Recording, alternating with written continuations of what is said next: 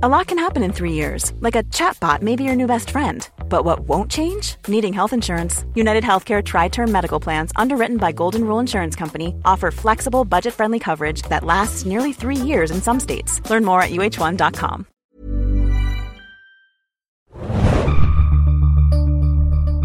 Hallo, liebe Serienjunkies und Filmjunkies. Wir besprechen heute in diesem Podcast den neuen Film Deadpool. Mit mir im Studio ist dabei heute Robert. Und ich bin Adam, euer Comic-Moderator und Afficionato.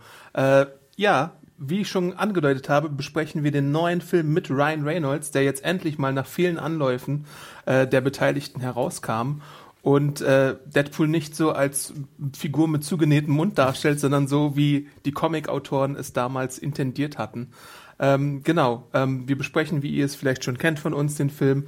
Ähm, ich denke mal zunächst spoilerfrei. Ja. Ähm, wenn uns da noch was im Spoiler-Teil einfällt, dann würden wir den kurz einleiten und äh, zeigen euch oder besprechen halt, äh, wie uns der Film denn gefallen hat.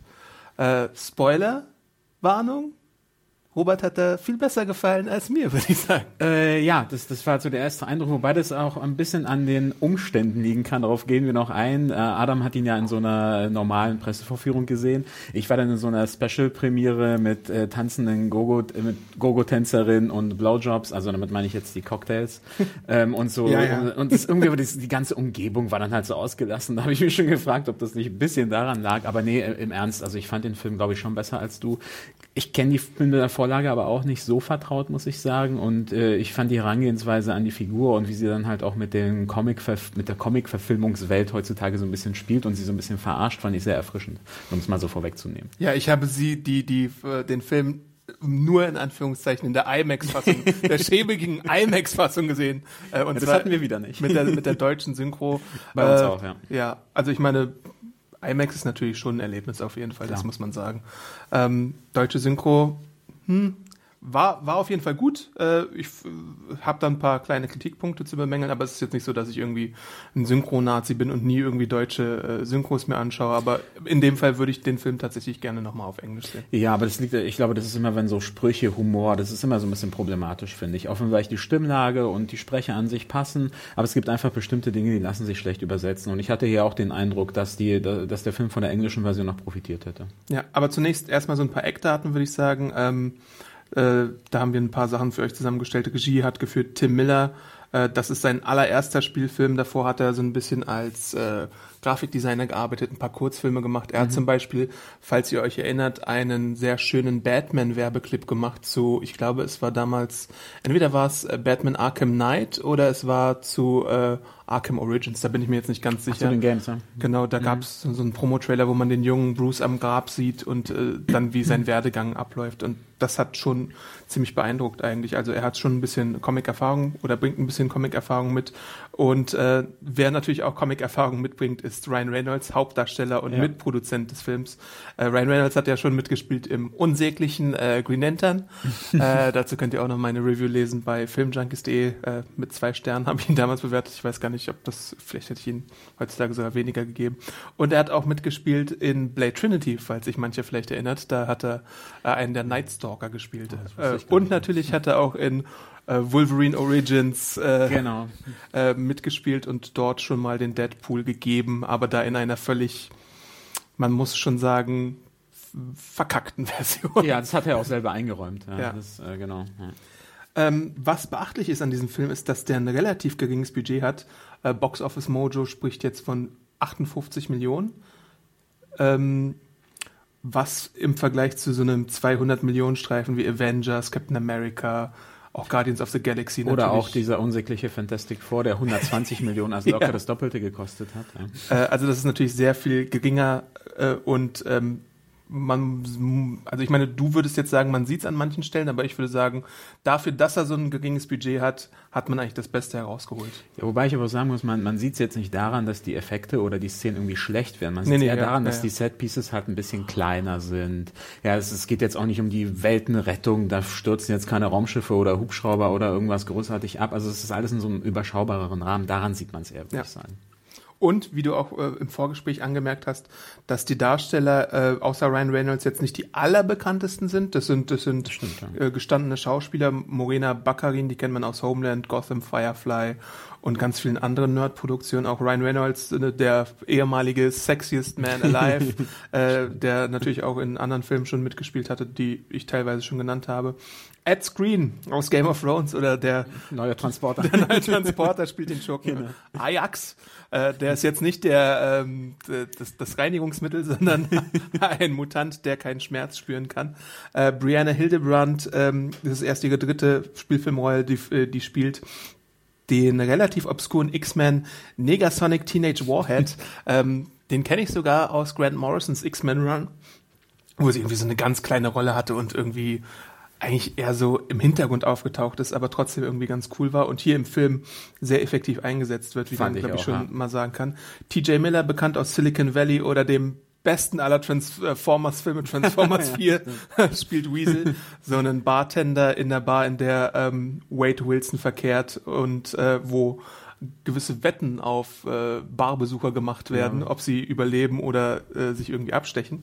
Ähm, ja, und Gina Carano, die kennen wir aus Haywire und Fast and the Furious 6, spielt Angel Dust, eine genau, super starke Mutantin. Also ist ja so eine Martial Arts Expertin und verkörpert das eigentlich immer in jedem Film und hier auch. Mhm. Ja, und ähm, man muss auch noch dazu sagen, dass es sich bei Deadpool natürlich nicht um einen Teil des Marvel Cinematic Universe handelt, sondern äh, um einen Film von 20th Century Fox. Die haben bis vor kurzem die Rechte gehabt an Fantastic Four und X-Men und haben sie immer noch.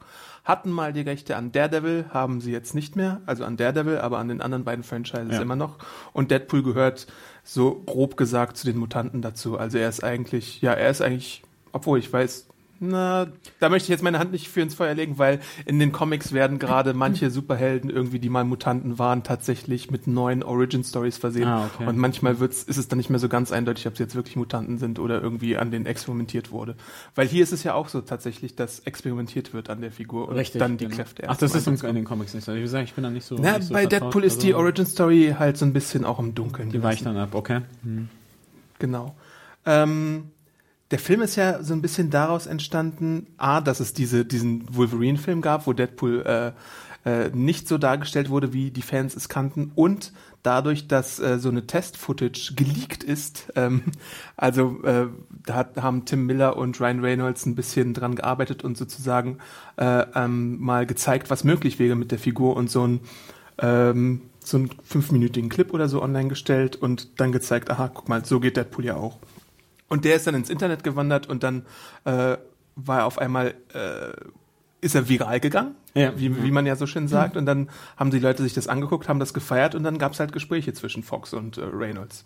Ja, diese Rückkopplung ist heutzutage echt faszinierend. Das ist so ein bisschen wie bei dem Machete-Trailer damals, äh, der eigentlich nur ein Fake-Trailer war und der ist dann so gut angekommen, dass ein Film gemacht wurde. Und hier ist es dann halt auch, dass ja. die Rückkopplung der Fans dann so riesig ist, dass die Produzenten dann offensichtlich überlegen, okay, wir machen dann wirklich jetzt einen Film draus. Was ja. vielleicht am Anfang gar nicht geplant war. So, so eine ähnliche Test-Footage gab es ja schon vor Jahren mit Ant-Man und die wurde ja dann auch im fertigen Film benutzt. Aber hier ist es sogar noch ein anderer Sonderfall, weil eben so ein bisschen durch diese Grassroots-Bewegung auch von Reynolds als Schauspieler und Mitproduzent eben dann dieses Werk überhaupt erst entstehen konnte. Und ähm, man muss auch dazu sagen, dass der Film ein R-Rating hat, was ja bei Marvel-Filmen nicht unbedingt selbstverständlich ist. Ich habe nochmal nachgeschaut im Zuge der äh, Filmkritik, die ich geschrieben hatte und nochmal ein bisschen nachgedacht, was gab es denn schon bei Marvel für R-Ratings und mir ist auf jeden Fall Blade eingefallen. Mhm. Ähm, da gab es auf jeden Fall in mindestens einen Teil ein R-Rating, weil da ist, also Blade 1 war ja lange ersten, Zeit auch ja, genau, genau. nicht äh, äh, jugendfrei, glaube ich, in Deutschland, sondern oft immer nur in der 16er-Version zu haben oder beziehungsweise man musste in der Videothek halt nachfragen, bitte gib mir mal Blade, wenn du 18 bist. Genau, das äh, war noch nicht MCU, das war ja, äh, das war ja, wann war Blade? Äh, Mitte der 90er, glaube ich. Genau, und der zweite äh, Film mit einem R-Rating, äh, Punisher. Ja. Punisher. Ach, natürlich, ja, klar. Äh, klar.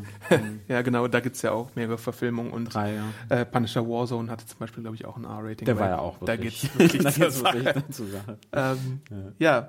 Dann springen wir einfach mal über in die Besprechung. Ähm, vielleicht kannst du in so drei Sätzen mal erklären, worum es eigentlich bei Deadpool genau geht. Ja, also bei, bei Dead, also Deadpool selber ist ja Wade, Wade Wilson, ist der Hauptcharakter, von Ryan Reynolds gespielt wird und der ist so ein Ex-Special Forces-Typ, der mhm. jetzt äh, so als, man könnte sagen, so eine Art Privat, äh, naja, Privatsöldner ist vielleicht ein bisschen zu viel gesagt, aber der gegen Geld halt anderen, andere Menschen irgendwie ausspioniert, mhm. bedroht mhm. und so und äh, halt so eine Art Problemlöser, dem man Geld ja. in die Hand drückt. Fixer. Ah, genau, also, also so moralisch schon eine relativ fragwürdige Figur, würde ich sagen. Also ja. ist jetzt, äh, er ist jetzt schon so, würde ich sagen, auch noch schon vor seinem äh, Auf Auftreten als Deadpool so irgendwie schon so ein Anti-Held. Der ist einem so von Anfang an sympathisch, macht irgendwie coole Sachen, aber gleichzeitig ist er irgendwie auch zwielichtig und, äh, und nicht wirklich auf der guten Seite. Und die Geschichte fängt damit an, äh, beziehungsweise ein ganz wichtiger Punkt in der Geschichte ist seine Beziehung zu Vanessa. Mhm. Die ist ja äh, so eine Stripperin in so einem äh, Club und ähm, diese Liebesgeschichte nimmt auch relativ viel Raum rein, beziehungsweise ist sie halt ein ganz, ganz wichtiger Aspekt in dieser Gesamtgeschichte. Und ich finde auch. Hat dich das überrascht, wie, wie, wie groß der Anteil der Liebesgeschichte ist? Also mich hat sich wirklich überrascht, weil im Vorfeld gab es ja schon, es gab ja auch diese Promo-Poster-Kampagne, wo, wo Deadpool ja als eine Art Romantic-Movie ja. ja in Szene gesetzt wurde. Und klar, das ist, war eine Verarschung so ein bisschen, wegen Valentinstag und allem, aber trotzdem habe ich da schon gedacht, okay, irgendwie wird es ja schon eine größere Rolle spielen, sonst würden sie das nicht machen. Und mich hat es jetzt nicht so sehr überrascht. Ich, mich hat es aber auch nicht gestört. Ich fand die Liebesgeschichte wirklich schön gemacht. Aber darauf gehen wir später ja noch ein. Also das ist dann halt diese, die, diese Liebesgeschichte, die ganz toll anfängt. Die beiden finden zueinander und es könnte jetzt wirklich eine Romantic Movie sein, wird aber dadurch unterbrochen, dass äh, bei Wade Wilson Krebs äh, festgestellt wird. Mhm. Und er ja, dann äh, bricht plötzlich die ganze Welt äh, für die beiden zusammen und aus dieser Liebesgeschichte wird ein riesiger Trauerklos, ähm, der aber auch nicht lange anhält, denn irgendwann äh, bekommt Wade das Angebot von so einer sinistren Organisation, mhm. dass sie an ihm eine Behandlung durchführen, äh, die und der, der Krebs halt geheilt wird. Ja. ja. Ähm, ich weiß gar nicht mehr, wie das Angebot jetzt war. Also Sie sagen, er kriegt diese Behandlung und was er im Gegenzug machen soll. Da wurde ja, da wurde ja noch nicht gesagt, dass er irgendwelche speziellen Kräfte entwickelt, wenn ich es richtig in Erinnerung habe. Nee, die wollten, glaube ich, nur so seinen Krebs heilen. Ja, ja, genau, genau. Deswegen habe ich mich auch ein bisschen stottern geraten, weil ich mir überlegt habe, was war jetzt eigentlich die Gegenleistung. Er sagt ja auch noch selber, das ist wie ein viel zu, viel zu schöner Werbespot, beziehungsweise ein Fake-Werbespot, dass man etwas anbietet ohne Gegenleistung. Das ist sehr ungewöhnlich. Mhm. Und er will es ja erstmal nicht machen. Ihm kommt es sehr seltsam vor, lässt sich dann aber doch drauf ein, äh, ist ja auch nachvollziehbar, wenn man, wenn man nichts mehr zu verlieren hat, dann probiert man natürlich alles aus. Und dann äh, kommt es zu dieser Behandlung. Dort lernt er auch das erste Mal ähm, den Ajax kennen. Ja. Äh, genau, und äh, ich will jetzt gar nicht zu, viel, zu, weit, zu weit ausführen. Ähm, jedenfalls, äh, diese Behandlung findet statt. Er geht aus dieser Behandlung entstellt heraus. Mhm. Also ich glaube in Detail, Details Das ist ja eigentlich, wenn, wenn, wenn man mal einen Deadpool-Comic in der Hand hatte, dann weiß man diese Details eigentlich alle. Ja, das ist ein bisschen schwierig, weil ich will jetzt noch nicht zu sehr spoilern für die Leute, die vielleicht äh, gar nicht mit der Figur vertraut sind und den Film halt noch gucken. Deswegen will ich jetzt gar nicht diese Zusammenhänge zu sehr ja. erläutern, sondern einfach im Zuge dieser Behandlung ähm, kommt er halt entstellt raus und, äh, und hat die besondere Fähigkeit dass, äh, der Selbstheilung. Und die ist halt wirklich extrem. Also man muss sich das so vorstellen, man könnte ihm jetzt ein Bein abhacken und es würde wieder ja. nachwachsen und er hält Schusswunden aus und alles halt halt äh, von, von selbst, ja. Aber gleichzeitig ist es halt optisch gesehen dieses Monster, was so ein bisschen an seiner an seinem Selbstbewusstsein nagt. Genau, das ist so die Kehrseite der Medaille. Eigentlich ist Selbstheilungskraft ja was Tolles, aber er sieht halt wirklich total fies aus und, ähm, und will sich halt auch äh, deswegen dann an der Organisation beziehungsweise auch an Ajax, den er dafür verantwortlich macht, äh, dann auch rächen. Und er hat natürlich jetzt auch dieses Problem, und da kommt die Liebesgeschichte wieder ins Spiel, dass er mit diesem äh, Äußeren äh, sich nicht traut, an Vanessa heranzutreten. Er nimmt sich immer wieder vor, aber er traut sich einfach nicht mit, seinen, äh, mit, äh, mit seinem neuen Aussehen ihr nochmal gegenüberzutreten. Sie hält ihn für tot. Oder zumindest ist er verschwunden. Und ähm, er hat halt dieses Ziel, sich eben zu rächen, beziehungsweise äh, es ist ja am Anfang noch keine Rache in dem Sinne, also Rache schon, aber er will ja auch, äh, dass Ajax ihm wieder sein altes Aussehen ja. zurückgibt. Genau. Ähm, das, ob das geht oder nicht, das, äh, das besprechen wir sicherlich noch im Spoilerteil später, aber zumindest wird ihm am Anfang gesagt, dass es geht und deswegen versucht er ihn zu finden. Und die ganze Einrichtung äh, ist, ist am Boden zerstört, Ajax ist weg und das ist im Grunde genommen der Aufhänger. Er sucht ihn, will sein altes Aussehen zurück und will gleichzeitig auch Rache üben. Ja.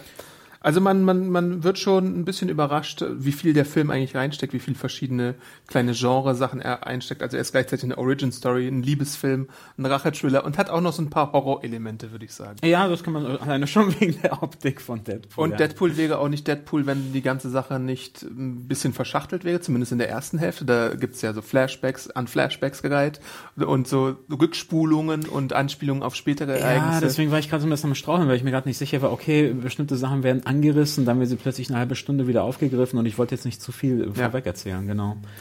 Und äh, was Deadpool natürlich an sich hat, ist, dass es eine Figur ist, die wie keine zweite äh, mit der vierten Wand bricht, äh, die Metaebene bespaßt und äh, sich bewusst ist, dass sie in einer Comic-Verfilmung drin ist. Die ist sich bewusst, was hinter den Kulissen äh, vorgehen kann. Also zum Beispiel gibt's da so äh, ein paar Anspielungen auf gewisse Darsteller. Ich Ja. sage jetzt nicht, welche Darsteller das sind, äh, weil man das am besten für sich selbst entdecken soll. Ähm, Deadpool hat so ein bisschen verbalen Durchfall die ganze Zeit. Also ähm, äh, er redet ohne Punkt und Komma, er redet manchmal Sachen, die überhaupt gar keinen Sinn ergeben, die keinen Zusammenhang oder Kausalzusammenhang haben. Daran muss man sich vielleicht auch erstmal so ein bisschen gewöhnen, wenn man die Figur gar nicht kennt. Aber ich glaube, ich bezweifle ja, dass Leute ins Kino gehen, wenn sie die Figur gar nicht kennen. Deswegen bin ich da so ein bisschen vorsichtig, was das angeht. Glaubst du, also ich meine, Comic-Verfilmungen sind ja so in den letzten Jahren ja wirklich sehr groß geworden und ich glaube schon, dass da viele Leute auch, äh, auch ins Kino gehen werden, einfach weil es die erste große auch dieses Jahr ist. Die wurde ja auch schon ordentlich äh, promoted, würde ich sagen. Vielleicht jetzt nicht in dem Stil wie jetzt in Avengers, aber ich glaube schon, dass äh, alleine die Figur sieht jetzt aber auch nicht untypisch aus. Wenn ich jetzt die Figur auf einem Poster sehe, ist es für mich ein typischer Comic-Held. Der ist maskiert, der hat Schwerter. Sieht cool aus, also würde ich jetzt reingehen und erwarten, dass es so eine Art äh, Captain America, Iron Man, äh, Batman und Co. ist. Ja, er bricht auf jeden Fall mit den Erwartungen, die man so an die Ja, genau, traditionellen Ja. Helden-Konzepte äh, Konzepte Aber da hat. wäre ich schon sehr gespannt, wie dann jemand, der so gar nicht weiß, was ihn erwartet, dann auf diesen Film reagiert. Aber, aber du wirst ja sofort vom ersten Filmmoment an reingeworfen und dir wird klar gemacht, dass es hier anders läuft, weil der stimmt. Vorspann alleine hat ja schon einen ganz anderen Ansatz als Ja, andere ja, Vorspänne, die das, es so gibt. Äh, und noch so einen coolen Ansatz. Ja, einen wirklich coolen Ansatz, äh, den man selbst sehen sollte. Ähm, und von da an ist es halt so die ganze Zeit irgendwie 180 äh, Tempo äh, und ähm, man muss sich halt daran gewöhnen, dass die ganze Zeit geplappert wird, dass, dass er die ganze Zeit irgendwie sich durch die Gegend wieselt, äh, dass er ähm, kein Geld hat und dass er äh, versucht, seine Gegner einfach skrupellos und ohne Rücksicht auf Verluste irgendwie niederzumetzeln. Ja, und auch wegen dieser Struktur, also das, der fängt ja sozusagen rein chronologisch ja so, ich würde sagen, so in der Mitte an, der Film. Das heißt, diese ganze Entstehungs-Origin-Geschichte von, äh, von Deadpool, die erfährt man so im Nachhinein. Reingeworfen wird man in eine Action-Szene, die eigentlich sehr spät erst im Film wieder aufgegriffen wird. Ja, so, so ist halt die Struktur. Man hat dann aber auch am Anfang gleich halt so einen Eindruck von dem Charakter, wie er später wird. Und das ist ganz gut, finde ich. Ja. Also man wird so ein bisschen vor, vor äh, wie heißt es, vor vollzogene Tatsachen gesetzt, sagt man das? Vollendete Tatsachen. Vollendete Tatsachen Ja, das, gesetzt, das, kann ne? man, ja, das kann man in dem Fall schon sagen. Man weiß ja erstmal gar nicht, wer er ist. Man sieht aber sofort, was er macht. Und ich finde diesen Bruch auch mit, mit dieser Erzählstruktur eigentlich ziemlich erfrischend bei dem Film. Also ich meine, ähm, es ist, es, es spricht, es spricht für die chaotische Natur der Figur einfach, dass man sich nicht, äh, dass man nicht straight dahin geht und äh, die Geschichte äh, chronologisch erzählt, sondern wirklich irgendwie verschachtelt, finde ich. Das habe ich jetzt noch gar nicht gesehen, aber ist, wenn du es so sagst, dann passt das auf, auf, jeden Fall, ja. Aber wie du schon angesprochen hast, es ist halt einfach seine Art, also da kann man schon mal äh, einer der Hauptmerkmale und sicherlich auch ein Problem bei der filmischen Umsetzung ist erstmal das Verbale, ja, dass er wirklich kein Blatt vom Mund nimmt. Die Sprüche sind nicht nur albern und teilweise auch ziemlich blöd, jetzt im positiven Ja. Sinne, sondern sind halt auch zi- ziemlich stark unter der Gürtellinie mit sexuellen Anspielungen, teilweise wirklich fies und dann kommt noch diese bildliche Komponente dazu, dass es halt auch sehr eine sehr explizite Gewaltdarstellung gibt. Ja. Also Deadpool geht wirklich mit seinen Feinden alles andere als zimperlich um und da fliegen Körperteile rum und alles Mögliche. Und deswegen waren viele, glaube ich, im Vorfeld auch gespannter drauf, wie wird das jetzt eigentlich umgesetzt. Ja. Ja. Also es ist nicht wie ein Captain America, wo es zwar so ein bisschen hart zur Sache geht und man die Schläge spürt, aber hier können halt auch wirklich Körperteile abgesäbelt werden Richtig, ja. oder äh, viel Blut fließen kann. Äh, also hier kann wirklich Blut fließen bis zum geht nicht mehr. Und wenn wir schon beim Thema sind, ähm, du hast es ja schon gesagt, in den USA ein R-Rating, ähm, bei uns allerdings ab 16, was mich ein bisschen überrascht hat. Ähm, andererseits hast du sicherlich, wir haben vorhin ja drüber geredet, auch recht gehabt, dass andere Filme wie beispielsweise Kick-Ass oder auch Kingsman, äh, der war glaube ich auch ab 16, ziemlich sicher, die auch sehr brutal waren, aber durch dieses überzogene Comichafte ist man hierzulande mittlerweile, muss ich sagen, früher war es nicht so, mittlerweile deutlich toleranter, was die Altersfreigaben betrifft. Ich, ich bin auch über oder ich, ich frage mich auch, ob da nicht vielleicht doch noch ein bisschen die Schere angesetzt wird. Das können wir jetzt, glaube ich, noch nicht ganz ausschließen, dass es passieren wird. Ungeschnitten wurde aber angekündigt Ja. zumindest, genau. Ja. Also man weiß ja nie, dass irgendwie vielleicht dann irgendwer dann sagt, hier, guck mal, machen wir noch ein paar Schnitte ran. Äh, was übrigens auch noch dazu passt, äh, letztens wurde von ähm, Wurde auch angekündigt, dass es im Herbst noch einen Director's Cut geben soll, der dann noch krasser werden soll. Es wurde nicht ins Detail gegangen, ob es irgendwie Sprüche oder Szenen sind, aber da kommt auf jeden Fall noch eine härtere Fassung für Freunde, die sowas von, von solchen Dingen, genau. Und Ryan Reynolds hat auch in Interviews schon äh, verlauten lassen, dass es bei vielen Szenen irgendwie zehn verschiedene alternative Takes gab. Also, mhm. dass man da wahrscheinlich bei den Deleted Scenes sich dann auch noch auf verschiedene Beleidigungen freuen kann und so weiter. Ja. Und man muss ja auch sagen, dass die Werbekampagne für den Film ausgesprochen gut war. Also, so eine, so eine gute ja. Werbekampagne habe ich seit ganz langer Zeit nicht mehr gesehen. Äh, und diesen Tiefschlag muss ich mir erlauben. Es ist eine sehr viel bessere Werbekampagne als bei äh, Batman vs. Superman oder oh, ja. der Suicide Squad. Das stimmt, gerade Batman vs. Superman, wo wir ja wirklich so redaktionsintern so den Eindruck haben, dass es anfangs eine Euphorie gab beim ersten Teaser, überhaupt bei der Ankündigung. Und mit jedem Trailer, der veröffentlicht wurde, haben wir zumindest immer mehr den Eindruck, äh, das könnte jetzt vielleicht doch nicht so das große Ding werden. Bei Deadpool war es im Grunde genommen umgekehrt. Man hat am Anfang gerade noch diesen Eindruck von X-Men Origins Wolverine und dachte sich, okay, wird das jetzt was? Und mit jedem Schnipsel, der veröffentlicht wurde, hat man immer mehr Bock drauf bekommen. Ja. Und ich muss auch sagen, jetzt unabhängig davon, wie wir jetzt letztendlich beide den Film finden, ich finde, man merkt, dass die mit Herz bei der Sache waren. Das muss ich schon mhm, sagen. Ja. So. Also von der ersten Szene an, du hast schon das coole Intro erwähnt, was wir jetzt nicht spoilern, aber man hat wirklich den Eindruck, da saßen Leute, die wirklich Bock gehabt haben, diesen Charakter in Filmform zu bringen. Ja. Und man muss auch auf jeden Fall feststellen, dass es gelungen ist, den Kern der Figur ins Filmmedium zu übertragen. Jeder muss dann für sich entscheiden, ob das ein bisschen too much ist oder nicht, ob jeder Spruch sitzt oder nicht, weil ich würde zum Beispiel auch sagen, dass bei mir schon ein guter Teil der Sprüche eben nicht gesessen hat, weil mhm. du nicht immer irgendwie einen Volltreffer landen kannst. Da gibt's irgendwie andere Filme. Ich bin da ein größerer Fan von 21 Jump Street, wo ich mehr lauthals mitgelacht habe, als jetzt zum Beispiel bei einem Deadpool. Aber ich erkenne auf jeden Fall an, dass man der Figur wirklich treu äh, geblieben ist oder die Figur halt bestmöglich umgesetzt hat. Also ich meine, manchmal ist es ja auch so ein Problem, wenn man so eine spezielle Figur hat, die irgendwie äh, Fourth Wall Breaking betreibt, die selbstreferenziell ist und so. Äh, und in den Comics gibt's ja dann auch noch so Varianten, wo Deadpool dann bis zu drei verschiedene innere Stimmen hat. Sowas ist okay. jetzt hier in dem Film gar nicht der Fall. Äh, aber sie wird trotzdem halt gut umgesetzt. Und es ist ja nicht immer möglich, das von einem Medium aufs andere zu übertragen. Also was im Comic funktioniert, muss nicht unbedingt im Film funktionieren oder so. Aber wie dieser Ansatz, der jetzt hier im Film gezeigt wird, funktioniert auf jeden Fall und wird der Figur gerecht. Also gerade was du, wenn du den Humor ansprichst, also muss ich dir teilweise schon beipflichten. Also ich würde schon sagen, dass bei mir der Humor eher gezündet hat als, als bei dir, so wie wir mhm. uns darüber unterhalten haben. Aber es ist jetzt auch nicht so, dass er mich so lautstark zum Lachen gebracht hat, äh, wie jetzt, du hast gerade 21 Jump Street, gesa äh, Jump Street gesagt, der hat bei mir auch wunderbar funktioniert. Bei mir ist es aber wichtig, dass das Ganze authentisch rüberkommt und nicht bemüht wirkt. Ja. Und wenn ich dann die Figur mag und mich in diesem Filmuniversum wohlfühle, kann ich auch locker drüber hinwegsehen, wenn die Sprüche nicht alle funktionieren. Mhm. Ich fühle mich trotzdem gut beim Zuschauen. Mhm. Das ist was anderes, als wenn jetzt ein dummer Spruch kommt, der Humor nicht funktioniert und ich die Augen verdrehe und mir denke, Gott, das, das geht jetzt gar nicht. Ja? Mhm. Also ich finde, dass Deadpool auch in den Szenen, die nicht so lustig sind, trotzdem immer noch sympathisch bleibt. Und das ist mir persönlich sehr wichtig.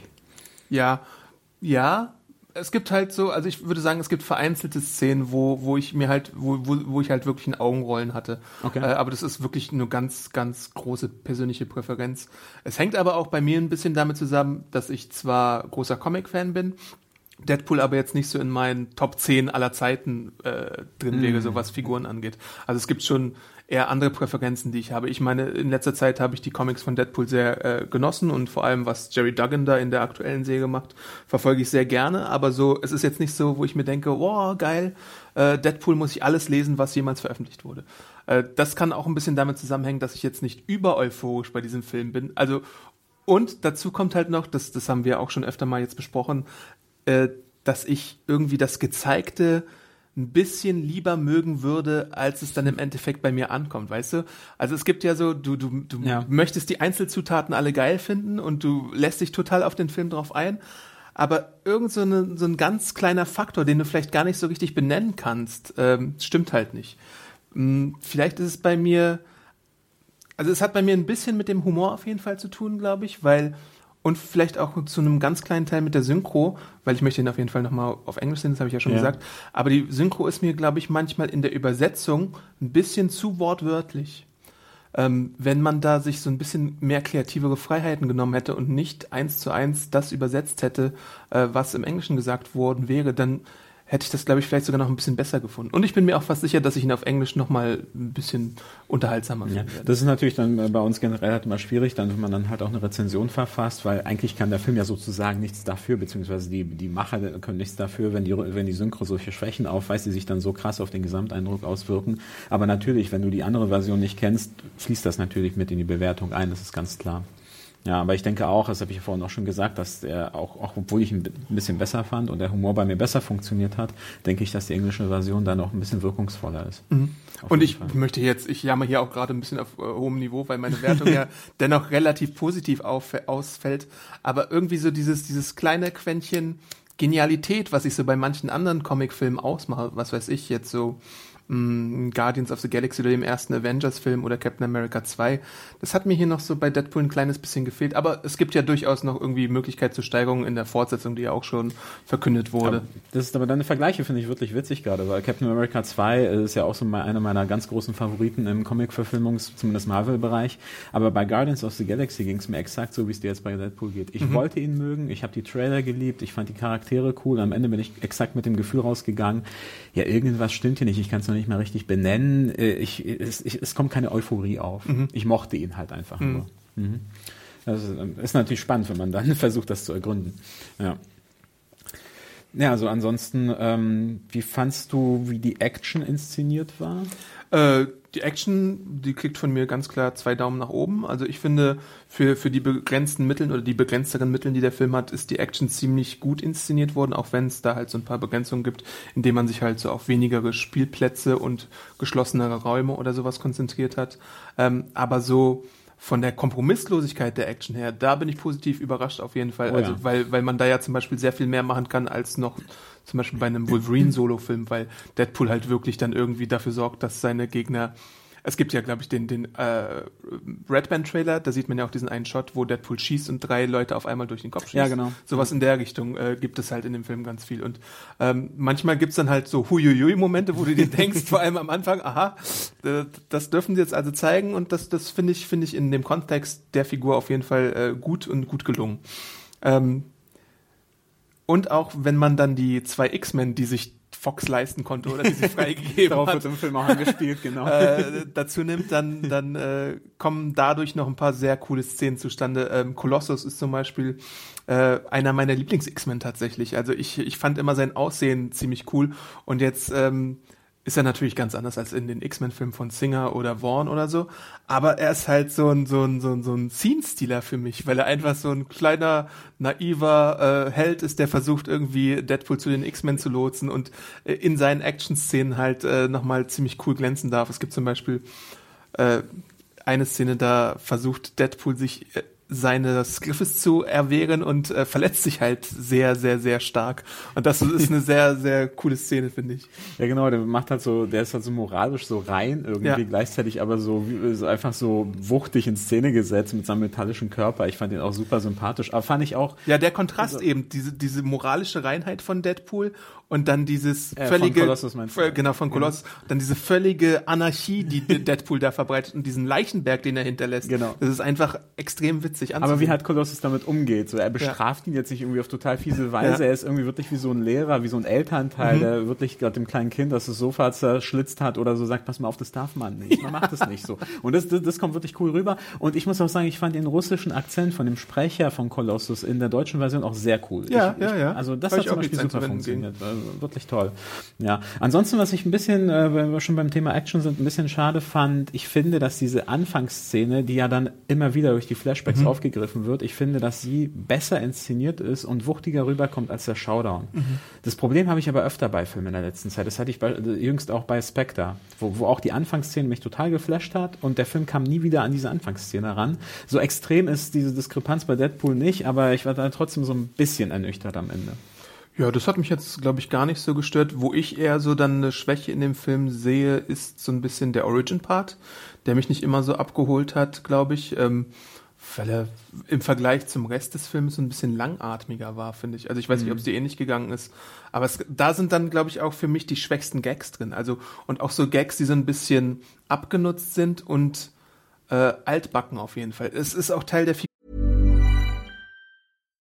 Here's a cool fact: A crocodile can't stick out its tongue. Another cool fact you can get short term health insurance for a month or just under a year in some states.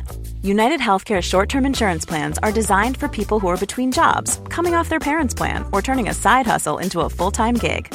Underwritten by Golden Rule Insurance Company, they offer flexible, budget friendly coverage with access to a nationwide network of doctors and hospitals. Get more cool facts about United Healthcare short term plans at uh1.com. Nur, dass er so Referenzen an die 80 äh, an die 90er oder sowas macht. Ja. Aber gleichzeitig denke ich mir halt, was für eine, was für eine Zuschauerschaft hast du jetzt? Versteht die das, was, was du hier äh, für Anspielungen machst, wenn du äh, an die Spice Girls irgendwie eine Anspielung machst oder so? Äh, wissen das die äh, 16-jährigen Zuschauer noch oder verstehen, Ja, wissen die das, das noch zu schätzen? Und wenn ich mir dann de äh, denke, den Film gucke ich mir in zehn Jahren nochmal an, dann sind 50 Prozent dieser Referenzen schon wieder obsolet. Also ob das dann noch irgendwie, ob ich mich dann daran noch irgendwie erinnere, das ist halt auch Meinst so ein dass Problem. was ich zu hatte. sehr an so einem bestimmten Zeitgeist bindet? Ja, Ja. okay, das äh, gut, das kann man natürlich schwer sagen. Es gibt so Filme, die bleiben dann trotzdem zeitlos, weil sie diesen Charme irgendwie erhalten. Und dann kann es natürlich sein, dass sie ihn in zehn Jahren halt auch verlieren. Das ist, äh, das, das ist schwer zu sagen in dem Fall. Ähm, aber diese, diese äh, Schwäche bei der Origin Story, beziehungsweise, dass sie nicht ganz so überzeugend war wie der Rest, das hängt, finde ich, schon mit der Struktur des Films zusammen, obwohl wir die vorhin positiv erwähnt haben. Ähm, weil, also es ist schon problematisch, dass es mit Deadpool als Deadpool losgeht in der Action-Szene und dann kommt plötzlich ein Bruch, ein Flashback und dieser Flashback dauert dann zu lange. Also ich, ich glaube, wenn die Origin-Story tatsächlich dann am Anfang ganz chronologisch gekommen wäre, hätte mich die Länge der Sequenzen nicht so gestört. Aber wenn du mitten aus einer Action-Szene gerissen wirst und das mehrmals und dann erstmal, was weiß ich, ich habe jetzt die, natürlich nicht die Uhr gestoppt, aber dann zehn Minuten lang Origin-Story siehst und dann wieder in die Action-Szene zu, zurückkehrst, dann ist für, ist für mich der Bruch zu, zu lang. So, so ging es mir zumindest. Ja. Aber an sich fand ich die Origin Story eigentlich cool gemacht, aber da hat sich die Struktur so ein bisschen negativ bemerkbar gemacht. Ja, aber man, also ich meine, versteht man denn unbedingt? Also ich meine, ja gut, sie erklären schon, was, was diese ganze Behandlung soll, aber irgendwie, ja, Also rein inhaltlich, aber da, das schiebe ich dann bei mir auch immer auf meine Unkenntnis. Ich meine, ich sehe den Film natürlich aus einer anderen Perspektive. Ich habe noch nie im Leben Deadpool-Comic gelesen, Mhm. war ich mal reingelesen oder so, ja. Das heißt, da denke ich mir, immer, okay, habe ich jetzt irgendwas übersehen? Also gerade was die Motivation der Bösen hier auch betrifft, äh, ja, also diese Organisation, also mir, mir, mir fehlen da einfach auch Infos. Da wusste ich jetzt nicht, ist das Absicht oder muss man da schon Comic-Vorkenntnisse haben? Auf der anderen Seite ist das überhaupt für Deadpools Geschichte so relevant. Ja, man sollte, also ich, ich bin der Meinung, dass man für einen Comicfilm eigentlich keine Comic-Vorkenntnisse haben sollte. Ja. Wenn es dann aber Anspielungen auf, auf die Comics gibt, dann werden halt die Comicleser belohnt, aber es sollte sich niemals so anfühlen, als müsste man irgendwas gelesen haben. Ja, also so, so Comicwissen muss immer so ein Schmankerl oder so ein Bonus sein für Comic-Kenner, aber jetzt nicht unbedingt so, dass man, dass man sagt, mit, mit so äh, von wegen Edgy Badge, äh, wir haben jetzt dieses Wissen und du als 0815 Zuschauer hast dieses Wissen nicht, weißt du? Also ich finde, ich finde immer, dass, dass man als Filmemacher auch so ein bisschen die Verpflichtung hat, äh, dass man nicht zu sehr abgehoben äh, an diese Sache herangeht und, und die Leute bestraft, die halt eben noch nie einen Comic in der Hand hatten. Also man erfährt auf jeden Fall irgendwann, was diese Organisation zumindest mit ihm im Schilde geführt hat. Also was eigentlich das Ziel war, aus ihm zu machen, das erfährt man schon.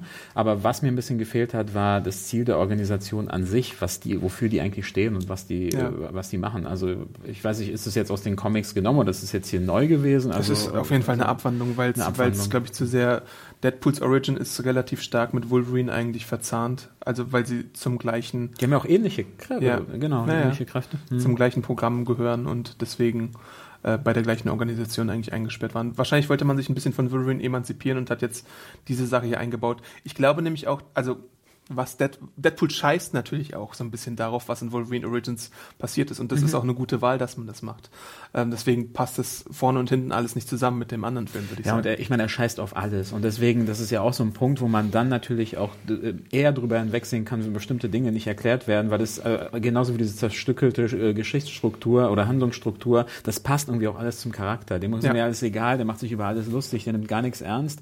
Und dann lacht man irgendwie so mit ihm mit und findet es dann gar nicht so schlimm, wenn man jetzt nicht genau weiß, was die Motivation dieser Organisation ist. So ging es mir zumindest. Ja. Also was für mich aber auf jeden Fall bei dem, bei dem Film total auszeichnet, ist, dass er so in dieser Landschaft der Comic-Verfilmung halt momentan für mich so raussticht. Eben durch dieses Selbstreferenzieren, eben auch dadurch, dass er alles auch so verarscht, das war für mich total erfrischend. Ja. Ich mag ja diese Comic-Verfilmung, natürlich auch nicht alle, aber irgendwie...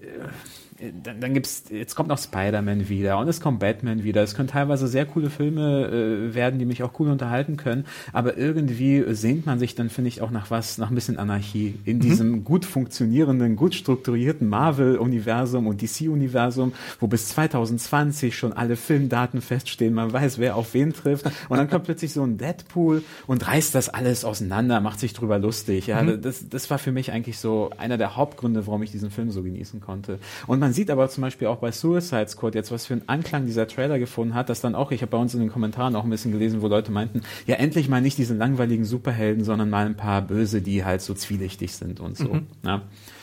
Ja, das ist auf jeden Fall ein großer Pluspunkt und äh, wirklich ein erfrischender Faktor von Deadpool, dass du eben äh, diese, diese parodistische Qualität hast in dem Film, dass du eben auch so Tabubücher hast auf jeden Fall, dass du gewisse Sachen dass, dass, dass du gewisse Sachen zeigst, die sonst eben nicht möglich sind. Also es gibt auch eine Szene, da wird äh, Wade Wilson bei so einer sehr, sehr peinlichen Situation kurz gezeigt.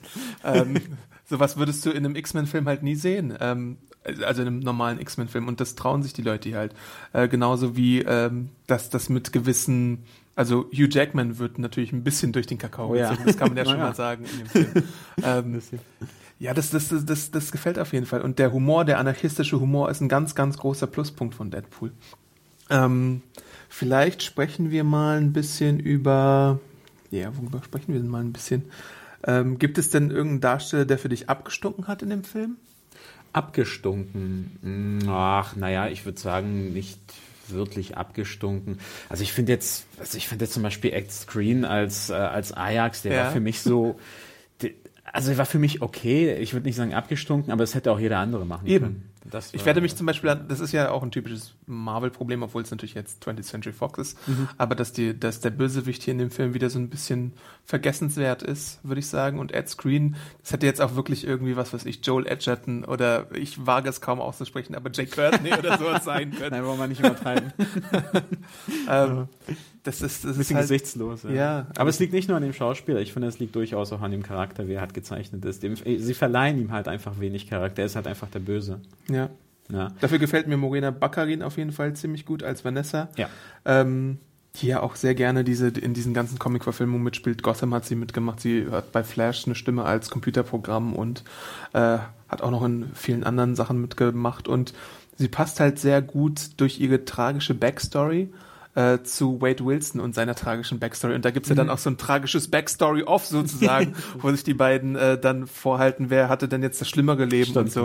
Und das ist auch ziemlich unterhaltsam. Und dann gibt's auch so eine coole Montage, wie sie sich kennenlernen, wo dann wieder der die Tradition der Montage irgendwie durch den Kakao gezogen wird, indem man äh, da gewisse Dinge dann so zeigt. Also das ist das, da gibt's schon so ein paar innovative Momente auf jeden Fall in dem Film, die ziemlich sehenswert ist. Und was ich am Anfang ja auch schon erwähnt habe, ich finde die Liebesgeschichte an, äh, Liebesgeschichte an sich, die funktioniert halt. Was ich jetzt bei so einem bei so einer Comic-Verfilmung nicht unbedingt jetzt äh, irgendwie als am allerwichtigsten achte, aber trotzdem ist es natürlich ein schönes Gefühl, wenn du da zwei Charaktere siehst und äh, da entsteht eine Liebesgeschichte und du findest die halt nachvollziehbar und kannst ein bisschen mitfühlen fühlen und findest die nicht deplatziert und freust dich schon auf die nächste Action-Szene. So wie es mir äh, ganz oft ging. Also beispielsweise jetzt auch, nur mal ein Beispiel zu nennen, selbst beim hochgelobten uh, The Dark Knight finde ich zum Beispiel die Chemie zwischen, äh, zwischen, den, äh, zwischen den Liebenden, die ist so okay, ja, aber ich freue mich dann, wenn es auch mit was anderem weitergeht. Und hier dadurch, dass ja auch so viel Humor eingebaut wird und sie sich selber auch schon wieder über diese funktionierende Liebesgeschichte selber ein bisschen lustig machen, äh, ist, ist es wirklich super cool gemacht, finde ich.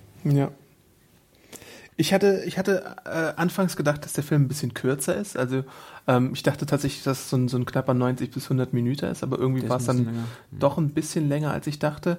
Ähm, ja, aber die Längen waren dann wahrscheinlich für mich so ein bisschen hauptsächlich in diesem Origin-Part, den man vielleicht ein kleines bisschen hätte kürzen können oder so. Äh, aber an sich ist es auf jeden Fall ein kurzweiliges Vergnügen hier. Vielleicht sollten wir Mal gucken, ob wir in den Spoiler-Teil abwandern, um, ich weiß ja gar nicht, was es da noch großartig Ja, das ist ein bisschen gibt. problematisch, auch durch diese Erzählstruktur, die wir ja schon mehrmals erwähnt haben, weil ich glaube, im Spoiler-Teil würde man dann eher auf bestimmte Szenen, auf bestimmte Sprüche und Referenzen eingehen, weil, weil an der Handlung können wir, glaube ich, gar nicht so viel ja, also. Die Handlung ist auch ein bisschen nebensächlich, ja, muss man ja auch das schon sagen. muss man wirklich schon sagen. Also, das ist jetzt nicht so wie bei anderen äh, Podcasts, wo jetzt kommt der Spoiler-Teil und dann, und dann reden wir jetzt hier irgendwie eine halbe Stunde über, über die Geschichte. Ich, das, das, wie du schon selber sagst, das ist eigentlich fast schon Nebensache.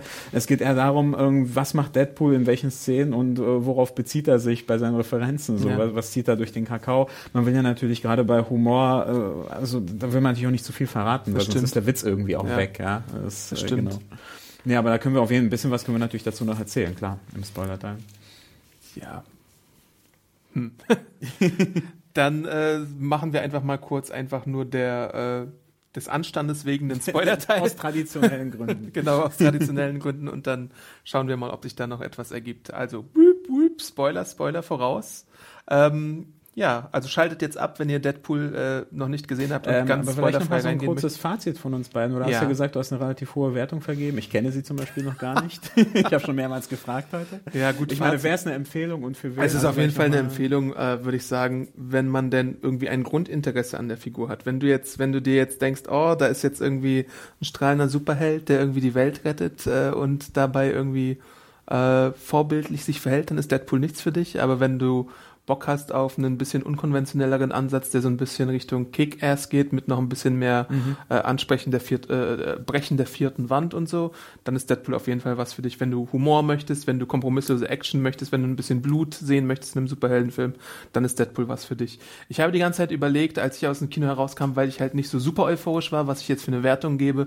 Ich war dann irgendwann so zwischen 3,5 und 4 Sternen und habe mich dann irgendwie doch entschieden, vier Sterne zu geben, weil ich halt alles anerkennen möchte, was, was dieser Film halt anders macht. Ähm, auch wenn ich, also ich meine, ich kann halt unterscheiden, ob es jetzt, äh, ob es jetzt äh, gut gemeint ist und es einfach nur bei mir nicht sitzt oder ankommt oder ob es äh, eigentlich ein cooler Film ist, den andere abfeiern können. Und ich habe ich hab halt sehr oft gesehen in diesem Fall tatsächlich, dass viele so super begeistert sind. Ja, bei mir jetzt nicht, aber ich denke mal, viele Leute werden damit ihren Spaß haben. Ja, so war auch meine Erfahrung, aber so war es halt auch bei mir äh, selbst. Also ich, ich kann es wirklich auch nur jedem empfehlen, der mit, der mit diesem hohen Gewaltfaktor und auch mit diesem Douchebag-Humor auch kein, kein Problem Ja. hat. Also wenn wir jetzt schon sagen, die ganze Zeit, das ist so selbstreferenziell, das hört sich so an, als wäre das so irgendwie vielleicht so ein bisschen intellektuell, aber das ist es überhaupt Ja. nicht, ja. Das, heißt, diese, das ist schon diese Self-Awareness ist drinne, die ist auch wirklich cool und durchdacht gemacht, aber gleichzeitig ist das auch alles ziemlich, so ein ziemlicher Penela Blödelhumor auch Ja. teilweise. Und darauf muss man halt stehen, ja. Das ist wirklich wie so ein kleiner Junge, der die ganze Zeit rumschreit und, äh, keine Ahnung, die Leinwand mit irgendwas bewirft. So kam Ja. ich mir vor bei Deadpool, ja. Ist auch jemand, der keinerlei Filter hat für irgendwie Benehmen oder Regeln oder sonst irgendwas. Überhaupt nicht. Das heißt, jemand, der vielleicht so ein bisschen zart beseitet ist oder, äh, ja, weiß nicht, also da, da ist es For the easily Film. offended, it's not the right movie. Ja, genau, aber, aber wirklich, ich kann mir einfach vorstellen, dass es Leuten, die vielleicht grundsätzlich sogar was mit dieser Herangehensweise, äh, die vielleicht diese Herangehensweise grundsätzlich mögen, die trotzdem irgendwie sich genervt fühlen irgendwann von dem Charakter und von den Sprüchen. Das kann ich mir gut vorstellen, weil das Mhm. Ja, die so Gefahr besteht auf jeden Fall. Total. Weil die will so einen Staccato-Rhythmus auf einen irgendwie Ja. so einprasseln und da gibt es bestimmt Leute, die die Augen verdrehen und sich sagen, okay, das ist mir jetzt einfach zu viel, auch wenn es an sich cool ist. Mhm. Ja. Aber wenn man das aushalten kann, ja, das ist wie so, als würde man irgendwie Punk hören oder so, es ist einfach die ganze Zeit Krach und er ist cool gemacht, ich glaube, dann wird man auch seinen Spaß haben. Ja. Also von mir gibt es eine wirklich ganz dicke Empfehlung. Ähm, er hat mir besser gefallen als jede Comic-Verfilmung 2015, muss ich schon sagen. Ja. Und da gab es ja ein paar, die auch ordentlich waren. Ja, mir nicht. Aber es ist fair enough, würde ich sagen. Also ich meine, ich hatte mehr Spaß bei, bei ein paar anderen, anderen äh, Verfilmungen, aber es ist auf jeden Fall auch von mir eine äh, Empfehlung. Aber es ist einfach nur wirklich in dem Fall stärker als sonst noch eine ganz klare persönliche Präferenz von mir. Das muss ich jetzt auch halt so betonen, finde ich, weil sonst kommen wieder die Stimmen, die sagen, äh, Das liegt aber auch daran, dass der Film halt auch eben nicht so wie jetzt beispielsweise Avengers, äh, er versucht ja auch nicht jeden anzusprechen. Das Ja. heißt, er ist auch bewusst speziell Ja. und dann ist es auch ganz klar, dass er auch solche Reaktionen provoziert und das finde ich eigentlich auch gut. ja. Der trennt die Spreu vom Weizen. so, so könnte man es sagen. Aber er versucht eben nicht, äh, Elemente einzubauen und irgendwie äh, sich zu sagen, okay, jetzt müssen wir versuchen, es jedem recht zu machen. Sondern der nimmt einfach in Kauf, dass ein paar Leute sich angewidert abwenden und andere dann wieder begeistert sind. Genau.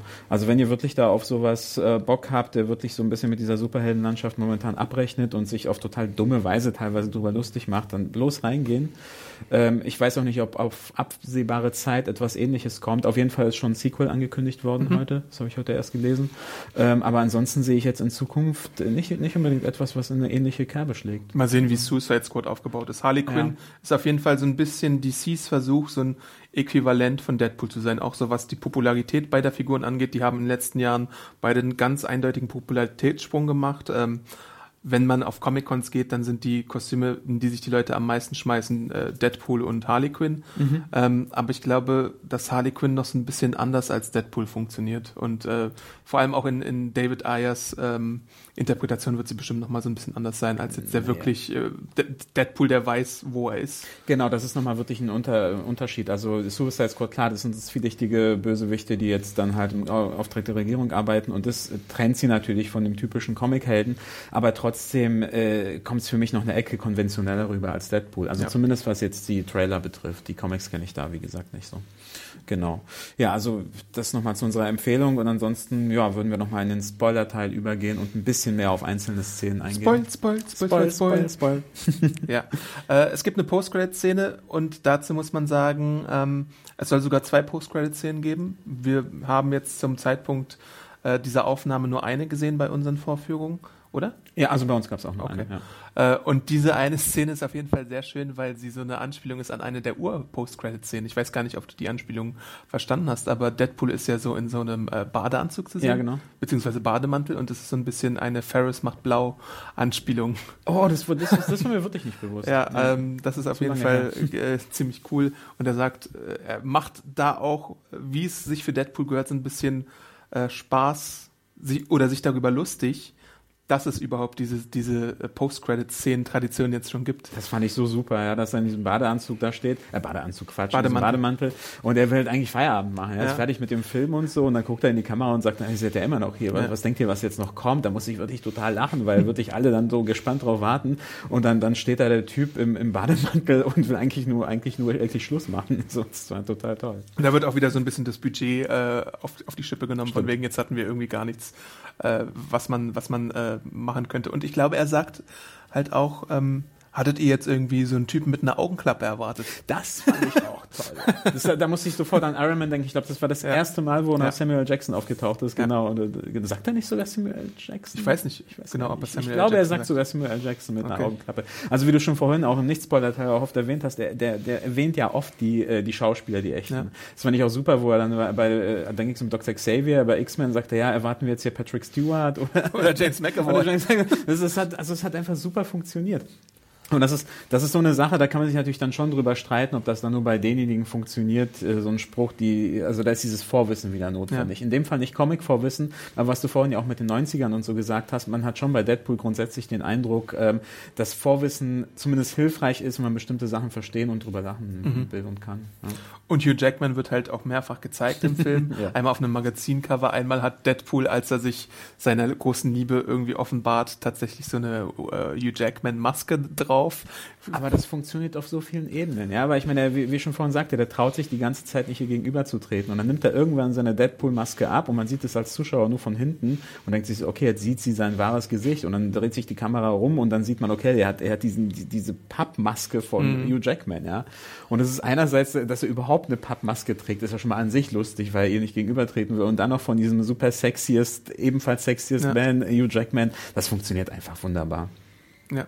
Äh, die eine Szene, um, um, die ich vorhin ein bisschen um den heißen Brei herum geredet habe, ist die äh, Liebesszene von Vanessa und äh, Wade, wo sie sich so lieben und dann eine Montage gemacht wird mit den äh, Feiertagen, die es so gibt. Happy International Women's Day war wahrscheinlich ah, ja. der größte Lacher, der im Kino dann äh, äh, gekommen ist. Ist natürlich auch wieder so ein äh, sehr kontroverser Lacher und die machen dann so, was weiß ich, Weihnachten durch und Thanksgiving und so und dann essen die irgendwie zu Thanksgiving irgendwie äh, Kartoffelbrei und sowas. Das fand ich halt auch sehr erfrischend. Ja, das fand ich auch ganz nice, aber, aber eben auch dieses politisch Unkorrekte, was das ist halt auch drin, wo er bei der einen Szene dann eben, äh, da kämpft er gegen so eine Frau und dann sagt er doch irgendwie so, ist es jetzt eigentlich sexistischer, wenn ich dich verprügle oder ist es jetzt sexistischer, ja. sexistischer wenn ich dich nicht ja. verprügle? Das hat bei mir schon wieder wunderbar funktioniert. Also, den hat er überhaupt keinen Respekt vor der hat überhaupt keinen Respekt vor gar nichts. Ja. ja, das ist halt das Tolle daran.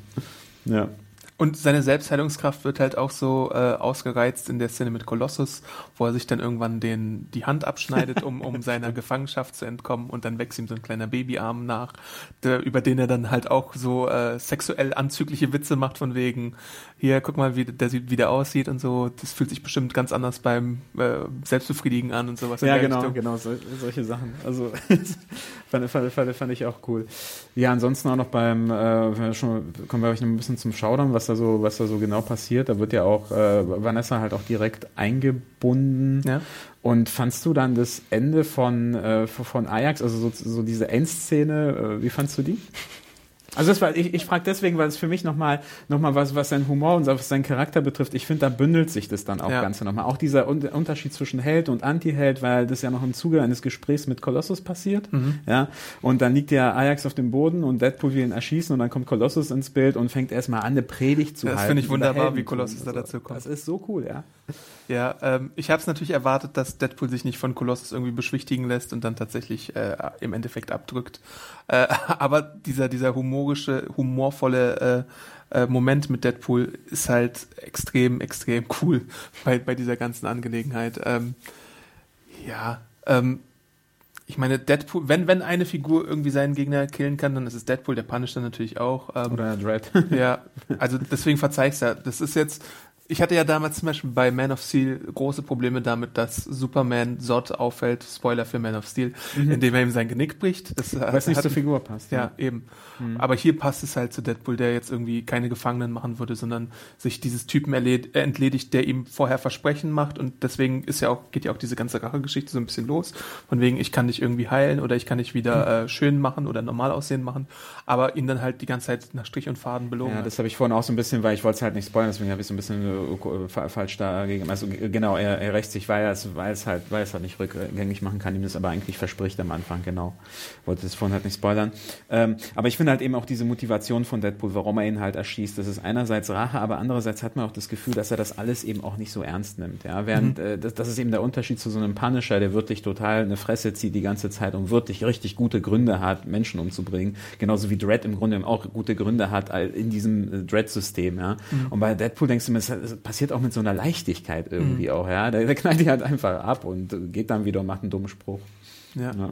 Aber was wäre denn, also ich meine, ja, Nee, dieses Fass will ich jetzt, glaube ich, gar nicht aufmachen. Aber ich meine, ich wollte nur andeuten, was wäre denn, wenn, wenn, wenn er Ajax jetzt gehen lässt und dann ist er in Gefangenschaft und dann bricht er irgendwie aus dem Gefängnis aus. Also ich meine, das wäre ja dann wahrscheinlich die Alternative, die man dann hätte. Also passt es schon in den, in den Deadpool-Kosmos rein, dass er halt wirklich Selbstjustiz ausübt.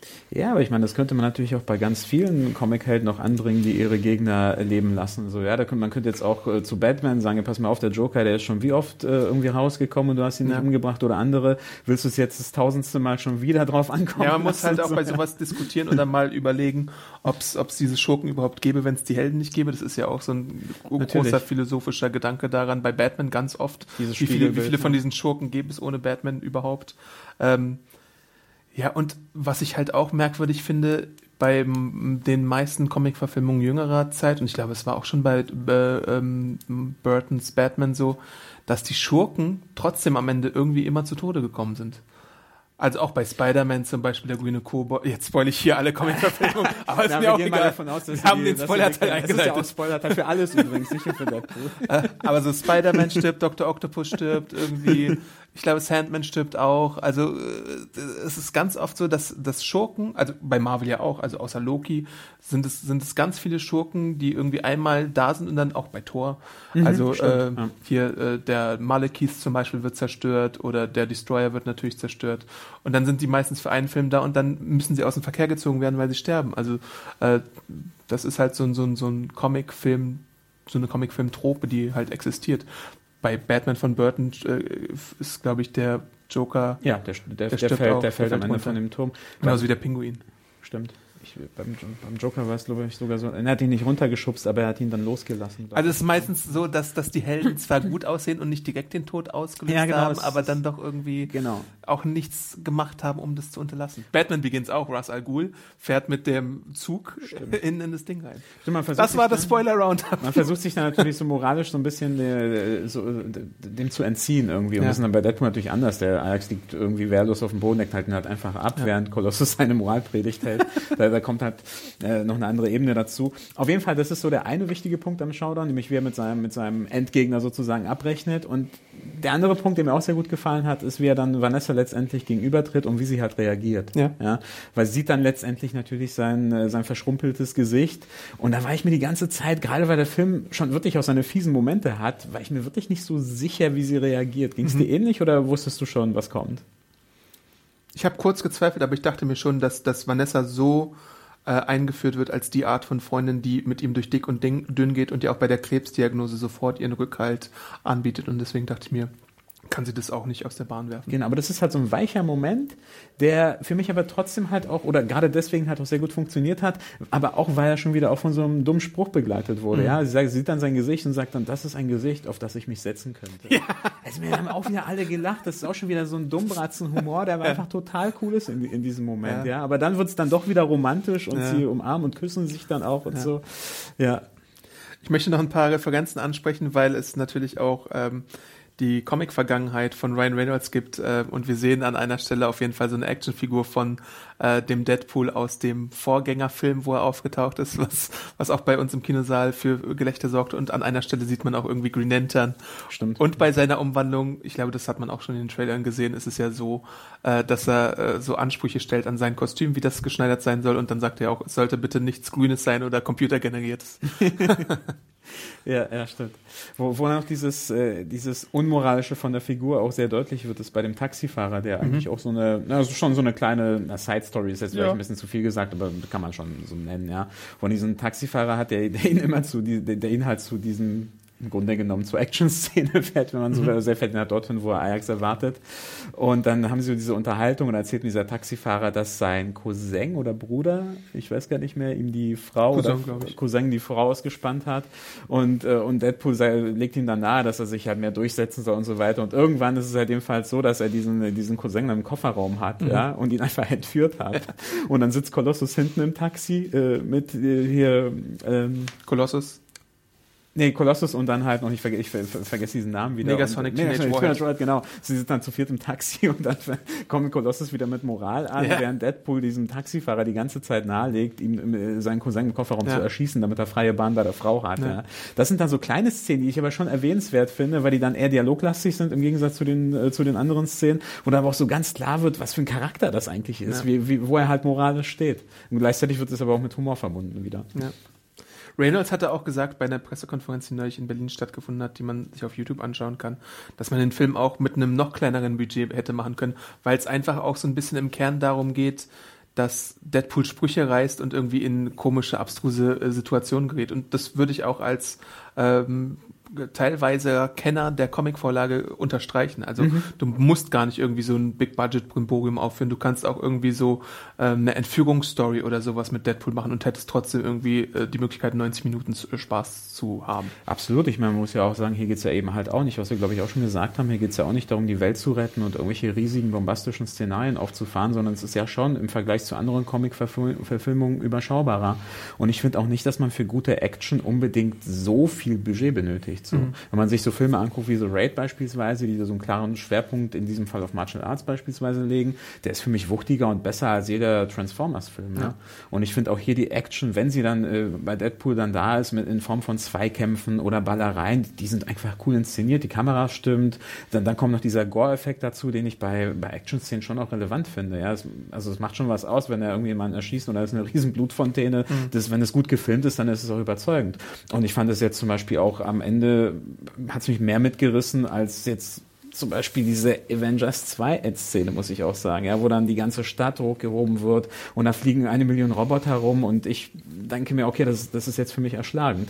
Und ich finde dann dieses Reduzierte, dass sowohl die Geschichte als auch die Inszenierung ein bisschen reduziert sind, kann, kann auch mehr wert sein bei Action-Szenen, ja. finde ich. Und zum Glück gibt's keinen äh, blauen Lichtstrahl, der in den Himmel ragt, wie bei Turtles ja. oder Transformers oder Avengers oder sonst irgendwo. Genau, oder eine Druckwelle, ja. die sich ausbreitet in alle Richtungen. So, das, das, das gibt's hier nicht, zum Glück. Gutes äh, Stichwort zum Ende, würde ich sagen. Wir müssen zum Ende kommen. Ihr könnt uns äh, Feedback hinterlassen zum Podcast an podcast.segenjunkies.de. Ihr könnt uns bei YouTube Kommentare hinterlassen, äh, bedaumen, abonnieren, bei iTunes äh, Rezensionen schreiben, das hilft uns weiter, das hilft uns dabei, weitere Podcasts zu machen. Ihr könnt uns bei Twitter finden, den unglaublich aktiven Robert findet man wo bei Twitter? bei der Berater. Und ich bin Awesome Arndt bei Twitter. Wir bedanken uns auf jeden Fall dafür, dass ihr uns äh, gelauscht habt bei dieser Ausführung über Deadpool und hören uns bestimmt demnächst mal wieder mit einem Filmthema. Und viel Spaß beim Film. genau. Zwei Daumen hoch für Deadpool und bis zum nächsten Mal. Ciao. Ciao.